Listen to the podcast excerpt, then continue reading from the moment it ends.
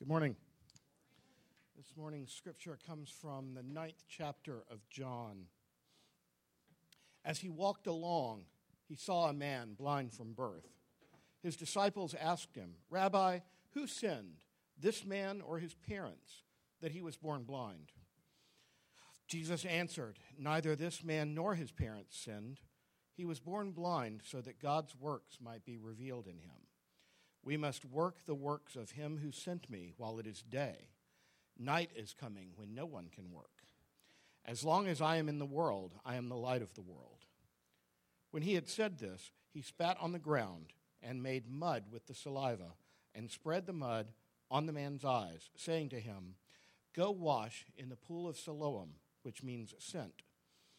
Then he went and washed and came back able to see. The neighbors and those who had seen him before as a beggar began to ask, Is this not the man who used to sit and beg? Some were saying, It is he. Others were saying, No, but it is someone like him. He kept saying, I am the man. The man answered, Here is an astonishing thing. You do not know where he comes from, and yet he opened my eyes. We know that God does not listen to sinners but he does listen to one who worships him and obeys his will. Never since the world began has it been heard that anyone opened the eyes of a person born blind. If this man were not from God, he could do nothing. They answered him, You were born entirely in sin, and are you trying to teach us? And they drove him out. Jesus heard that they had driven him out, and when he found him, he said, do you believe in the Son of Man? He answered, And who is he, sir? Tell me, so that I may believe in him. Jesus said to him, You have seen him, and the one speaking with you is he. He said, Lord, I believe. And he worshiped him. This is the word of the Lord. Thank you, Keith. Good morning, church. I am so excited to be up here with y'all this morning and working with this wonderful text. Um, first, I, I, want to say thank you. Um, I'm, if you don't know who I am, uh, my name is Jeremy, and I've been the interim worship leader director thing for this service since the end of the summer. It's a really short period of time, but during these few months, my wife and I have truly fallen in love with First Baptist.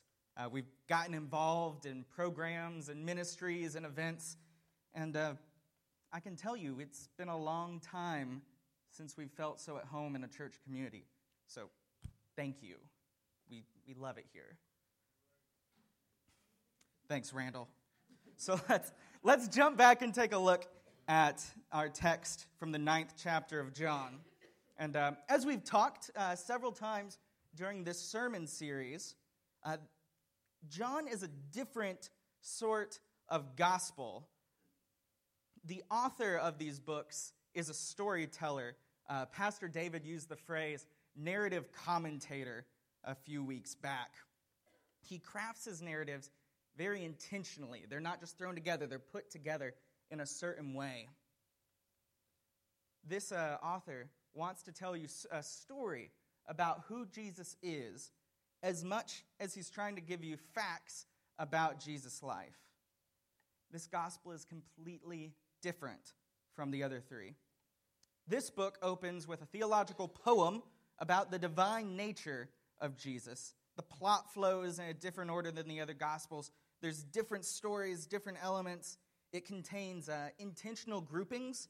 Uh, John is where you find the seven I am statements of Jesus and the seven miracles of Jesus. He, he puts things together, there's collections in this book. This writer is telling stories about Jesus, and he wants you to pick up on. He wants you to feel these hints and these nudges, these winks. He wants you to pick up what he's putting down. John wants you to notice, wants you to see the big God themes woven into these stories. And so in chapter 9, we pick up one of the threads from last week's chapter in 8 Uh, last week, Pastor David did a great job preaching on this text with uh, the Pharisees and Jesus fighting in the temple. They're bickering about authority and history and lineage, and things get really shady, and they start calling each other the devil. And it's, it's just weird. Um, and the passage ends Very truly, I tell you, this is Jesus dropping one of his seven I ams. Jesus answered, Before Abraham was born, I am. And at this, they picked up stones to stone him. But Jesus hid himself, slipping away from the temple grounds. And that's how chapter 8 ends. But remember, the chapter breaks, the numbers, the verses, and stuff, we added that. Uh, John didn't have those. They're not in the manuscripts. Jesus didn't say, I slipped away. Chapter 9.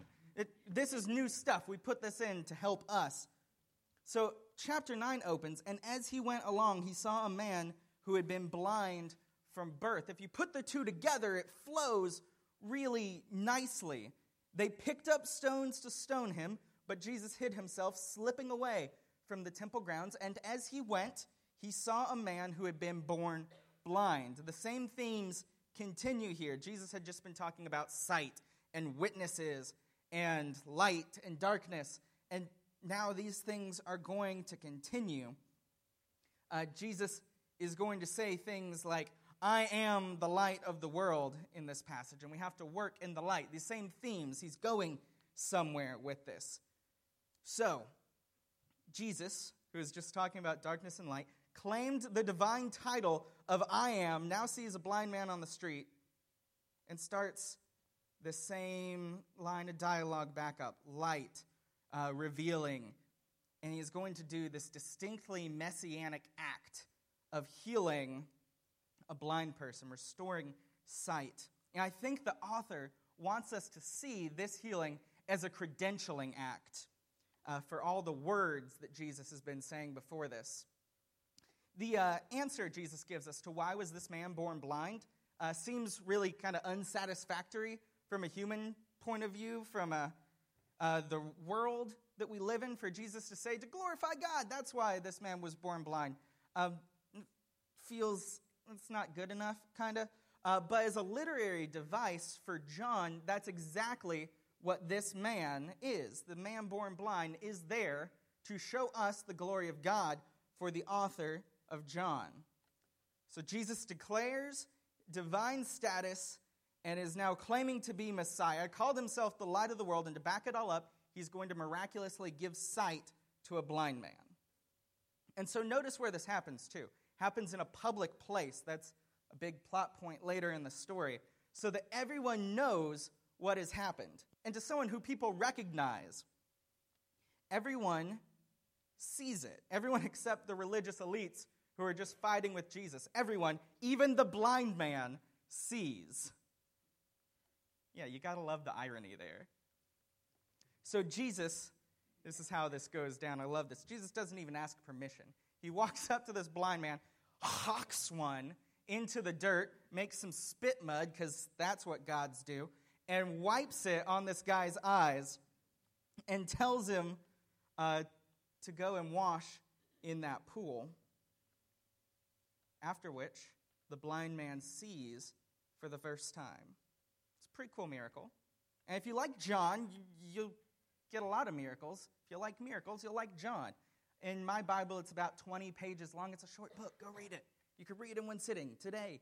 Um, and in there, seven miracles. It's phenomenal.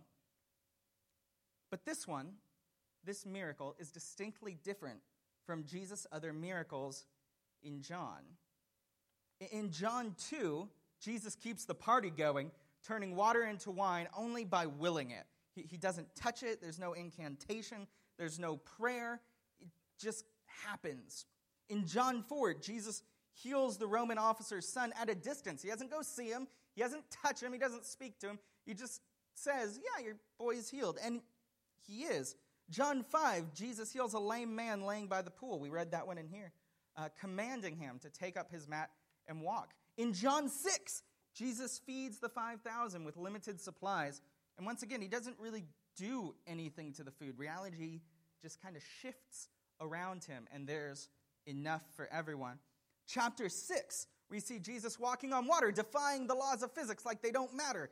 In John 11, Jesus calls Lazarus back from the dead with two simple words. But the healing here in John 9 is strikingly different. Did you catch it? Do you see it? There, there's something different here from all the other Johannine miracles. It's that the mud, the whole mud thing, is completely unique here. It's strange. It doesn't keep with the pattern. In John, Jesus has never needed anything to help him accomplish his miracles. And, and nor will he need such help again. It's always just Jesus contained. There's enough Jesus, but here, something else. In this story, Jesus is arguing his divinity, revealing his status as Messiah, declaring himself to be the light of the world, and healing a man born blind. And to accomplish this, no mighty prayers, no eloquent words, no ancient hymns, no dramatic gestures, unless you go with that one. Um, no thunder and lightning and clouds, no calling down of angels, just dirt and some spit and a little bit of water. In this miracle specifically, Jesus uses unnecessary materials to accomplish his purposes. And while this is an odd move in the Gospel of John, it's not out of character for the God of the Bible. So let's, uh, let's take a look at some history together. We're going back to First Chronicles. Uh, it's an eloquent, beautiful passage to crochet into uh, doilies and to put on Christmas cards. Adam, Seth, Enosh, Kenan, Malalal, uh, Yerad, Enoch, Methuselah, Lamech, Noah, it keeps going, Shem, Ham, Japheth, Gomer, Magog, Madai. It's like poetry. Yavin, I think that's a Star Wars planet. Tubal, Meshech, Tiras, Ashkenaz, Rip, whoa, Togarmah, Elisha, Tarshish, kitties, and the Rodanites.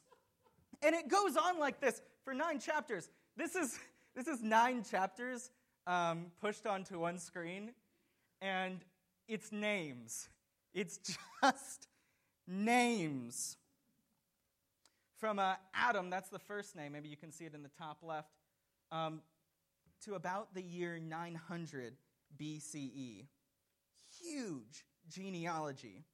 And these kinds of biblical texts often trip up readers today. We don't like this. This doesn't tweet well. They, uh, they break our momentum and they, they turn off people who are looking for a narrative to follow. This passage, these nine chapters, are basically just names. Every now and then we get a piece of context, but it's names and names and names. But the author who put this together, this enormous genealogy, is trying to tell us a story. The author has strung the long history of the people of God together in such a way that you, you can almost read it in one sitting. It's nine grueling chapters of names, but if you wanted to, you could do it. You can almost take it in all at once. The author wants the readers to remember what God had done so far in their story. And that all of these things that God's been doing, that they've been instruments in that. Names like Anaman and Lehabim and Naphtuhim are the author saying, Remember, remember, remember. Zimri, Ethan, Heman, remember, remember, remember. David, Joseph, Caleb, remember, remember, remember. Jacob, Isaac, and Abraham, remember, remember, remember. Remember what God has done for us. Remember how God led us through the hard times. Remember how God is the source of good times, of every good gift in our life. Remember how God chose people like us to do amazing things. Remember, remember, remember. And this is a classic Old Testament theme. The, the word remember occurs about 137 times in the Old Testament and my sermon, uh, give or take based on who's doing the translating. And these nine chapters that we had on the screen, all the names, they're participating in that tradition Remember, remember, remember, call back, call back. All of these names are, are the author putting together the story of God's people so far, from the sons of David all the way back to Adam. Now, this is where things get really fun. Uh, throw that slide up there. We're going to do some Hebrew work this morning, y'all. So get ready. The Hebrew word for Adam is Adam. Thank you. Yeah, I went to seminary. yeah, pretty simple. It's a name. Adam. It's about to get really cool. Another word I want to show you. Adamah. This is the Hebrew word for dirt. They are, put the two together, they are the same word in a different form. A uh, acceptable way to translate Adam, if we want, you know, n- names have meanings. Um, and some of us know the meanings behind our names. So, like, my name is David. You won't say, my name is God's chosen one. You know, but if we wanted to do that sort of work here, it would not be wrong to translate Adam's name as Dirt Man. They're the same word in a different form. From the very start, God has been making miracles out of dirt. And the author of First Chronicles wants you to see this. God's been using us, flawed, broken, short sighted dirt people, to do amazing things in our world. In the same way, the story of First Baptist Decatur is a story of God doing amazing things with ordinary people. Like in 1862, uh, there was a little thing going on called the Civil War. Little, little thing, it's not important. Uh, but during the Civil War, some Christians in Georgia and Kentucky, doesn't always go together, go well when the two get together like last night, but this time it worked really nicely. Um, some Christians from Kentucky and Georgia got together, raised $600, and built a little brick building here. Not here, but in our community, because they decided that Decatur needed a church. And the church outgrew its space and in 1926 built a new building near uh, Twain's Tavern, just up the street. Again, in a time of war, it's 1944, weeks after the bombing of Pearl Harbor, uh, Pastor Dick Hall has a vision, like a vision, vision, y'all, of a church here in this space, a church that could change the world. And the vision, ta da, became a reality. We bought the land and began to build, but not just a building, but to build a church that sent missionaries all over the world Nyasaland, Mexico, Guatemala, Switzerland, Kenya, Taiwan, Korea, Italy, Japan, Nigeria, China, the Philippines, Chile, Brazil, more. This became a church about the world. Reverend Lancaster would later focus that vision in, tightening it on the city of Decatur, and for the first time, we became the front porch of Decatur. Our building became full of life, a, community location, a place where our neighbors assembled. This is also when we committed the scandalous act of ordaining the first female deacons to ministry at First Baptist. Later, our pastor and friend Peter Rhea Jones would lead us to take the brave, difficult steps away from the SBC and to join God in doing something new when it would have been much easier to stay. Reverend Parker made worship spaces like this one a reality. In 2004, we ordained our first gay deacon. In 2007, we called Reverend Julie Pennington Russell as our first female senior pastor. But this is not just a story of pastors, this is a, story of deacons and Sunday school teachers and families and missionaries and staff and people who cook and people who clean and people who love Decatur and love God and love the world. We have planted churches, we have sponsored seminaries, we have assisted refugees. As a church, our name is on a 1975 statement on civil rights and a 2017 statement condemning white supremacy in the United States. We weekly offer various forms of ministry, relief, and assistance to our community, as well as being a gathering place for Decatur. God has done amazing things here. God is doing amazing things here, and God will continue to do amazing things here in us, through us, for us and with us. Remember, remember, remember the people, the, the work, the struggles. Remember the, the ministry, the victories, the missions. Remember, remember, remember. Church, we, we're currently in a, a season of transition. I know that's a big surprise for all of you. Uh, it's been a long, uh, hard season of transition. But here we are, ministering, working, and worshiping. A family of dirt people changing the world. And uh, we don't know what the future holds for this church. I don't know what the future holds for me. But we can see what God has done. We know how God likes to work. And we know that God uses unnecessary materials to accomplish amazing things for the kingdom. This is not a time to hold back. This is not a time to retreat or to shrink. This is not a time to be worried. This is a time to be grateful. Grateful for what God has done, doing, and will do in this place and with us. This is a time for courageous gratitude. Our best days are not behind us. And while our future probably won't look like our past, it will look like the kingdom of God. And we may just be a gathering of dirt people. But sometimes when you get enough dirt in one place, it can become a garden. So let's think back to our reading from John. What's the man's response to Jesus working in his life? It's gratitude. His gratitude, and it makes him bold. It makes him bold to stand before uh, accusers and Pharisees and people who don't listen to his story uh, in dangerous places. Makes him a bold witness and makes him bold in his worship of Jesus. Jesus chose to use dirt to heal this man, not because he had to, but because for some reason or another he wanted to. Jesus chooses to invite us into his dream of cosmic reconciliation, not because he needs us, but because he wants us.